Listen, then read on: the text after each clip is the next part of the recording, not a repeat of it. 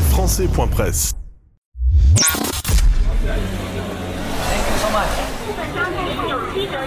En direct d'Hong Kong. Présidente et fondatrice de Solidarité Covid français de Chine, Carole Gabet, qui vivait à Shanghai depuis 2013, a entrepris un travail considérable juste après l'arrivée de l'épidémie de Covid-19 à Wuhan en 2020, avec la collecte et l'analyse des données sur la situation épidémiologique en Chine et dans le monde. De ce travail, il en est sorti un livre, Planète Chine, zéro Covid, trois ans sur orbite. Carole Gabet est avec nous pour en parler. Bonjour Carole. Bonjour Katia. Première question, selon vous, quelles sont les raisons qui ont poussé euh, la Chine à imposer cette politique zéro Covid là où le monde entier relâchait les restrictions sanitaires? Il faut vraiment revoir les faits dans leur chronologie et c'est pour ça qu'on a fait le livre de manière chronologique. La Chine a été la première à être euh, exposée à ce virus, ça a été euh, vraiment très très lourd et meurtrier et donc la seule façon dont elle s'en est sortie, c'est de renforcer et d'imposer un confinement extrêmement strict sur la ville de Wuhan. Et c'est là qu'on a vu que l'incidence a commencé à baisser.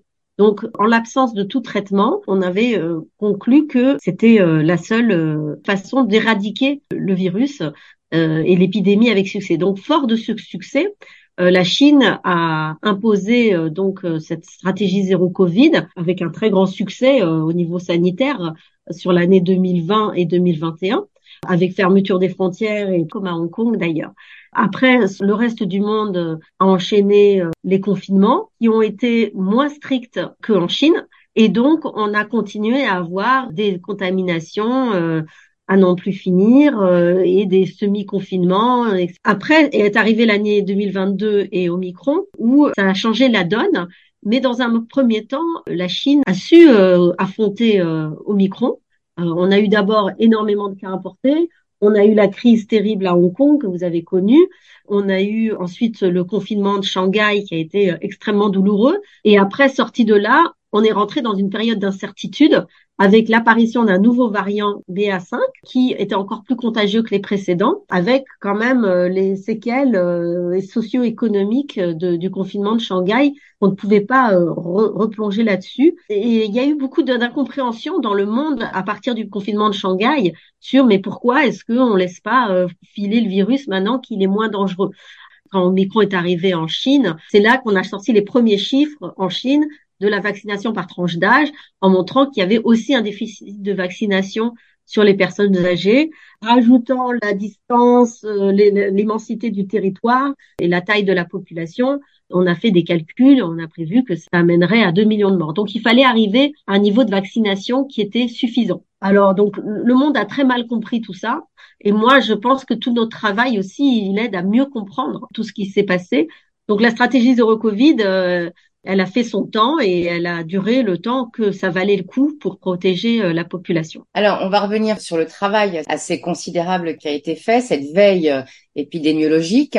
Comment est-ce que vous vous êtes organisé pour effectuer euh, tout ce travail d'analyse et de recherche? Ça s'est fait vraiment de façon empirique. Hein. Donc, au début, quand nous avons démarré la collecte des données, il y avait des applications qui sortaient les chiffres. On a été les tout premiers, en fait, à faire cette fameuse segmentation du Roubaix et du reste de la Chine qui permettait de montrer l'impact du confinement euh, de, de Wuhan et de montrer que la situation se rétablissait très rapidement en dehors du Roubaix. A été un travail de, de data management et il se trouve que c'est ma spécialité puisque depuis ma sortie euh, de grande école, j'ai euh, toujours travaillé dans les, le traitement des données d'études de marché quantitatives et études de marché continues. Et donc euh, au départ, c'était uniquement collecter les données de la Chine et donc la première difficulté, c'était d'avoir l'historique.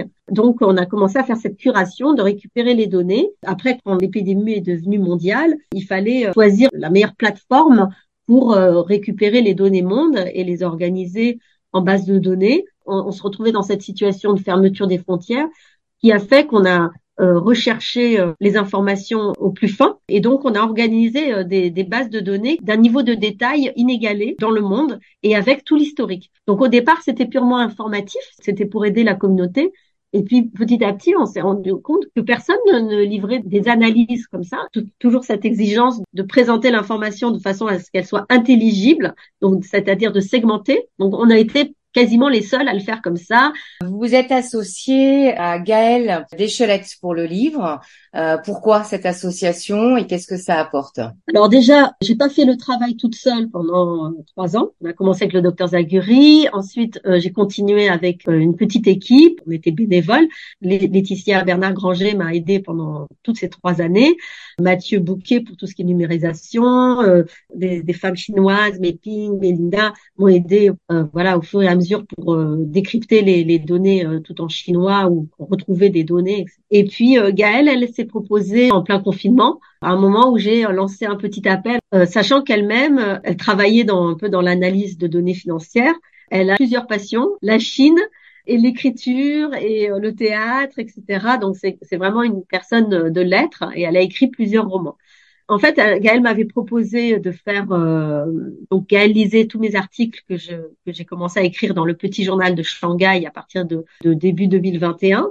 Et donc quand le livre s'est imposé, moi, je me suis dit, tout ce travail, je l'ai pas fait toute seule. Et donc le livre, j'ai pas envie de le faire toute seule. Euh, donc là, c'est à ce moment-là que j'ai proposé à Gaëlle de, de, le faire. Donc euh, ça s'est imposé. Euh, donc maintenant le livre est prêt, il est sorti, il est disponible. Est-ce que c'est un acte de témoignage?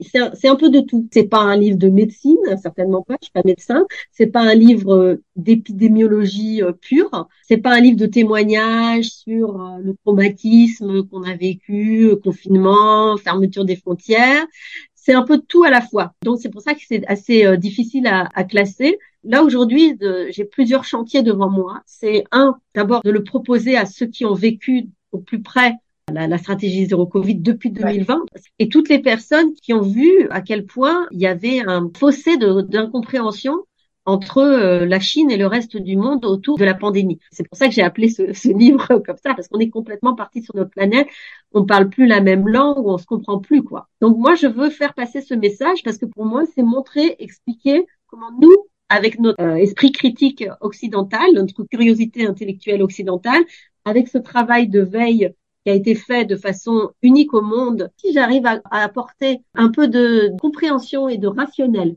on s'aperçoit qu'à la lumière des chiffres et de la chronologie des faits, il y a des a priori qui ne tiennent plus. Et pour moi, euh, c'est presque un, devoir de d'expliquer ça. Euh, il y a beaucoup de faits, d'analyses totalement inédites qui éclairent différemment de ce qu'on a a priori sur la pandémie. Donc tous les lecteurs qui l'ont acheté en Chine, ils avaient besoin d'un de mémoire. C'est ça, on est plus sur un, devoir, un devoir de mémoire à partir de données factuelles.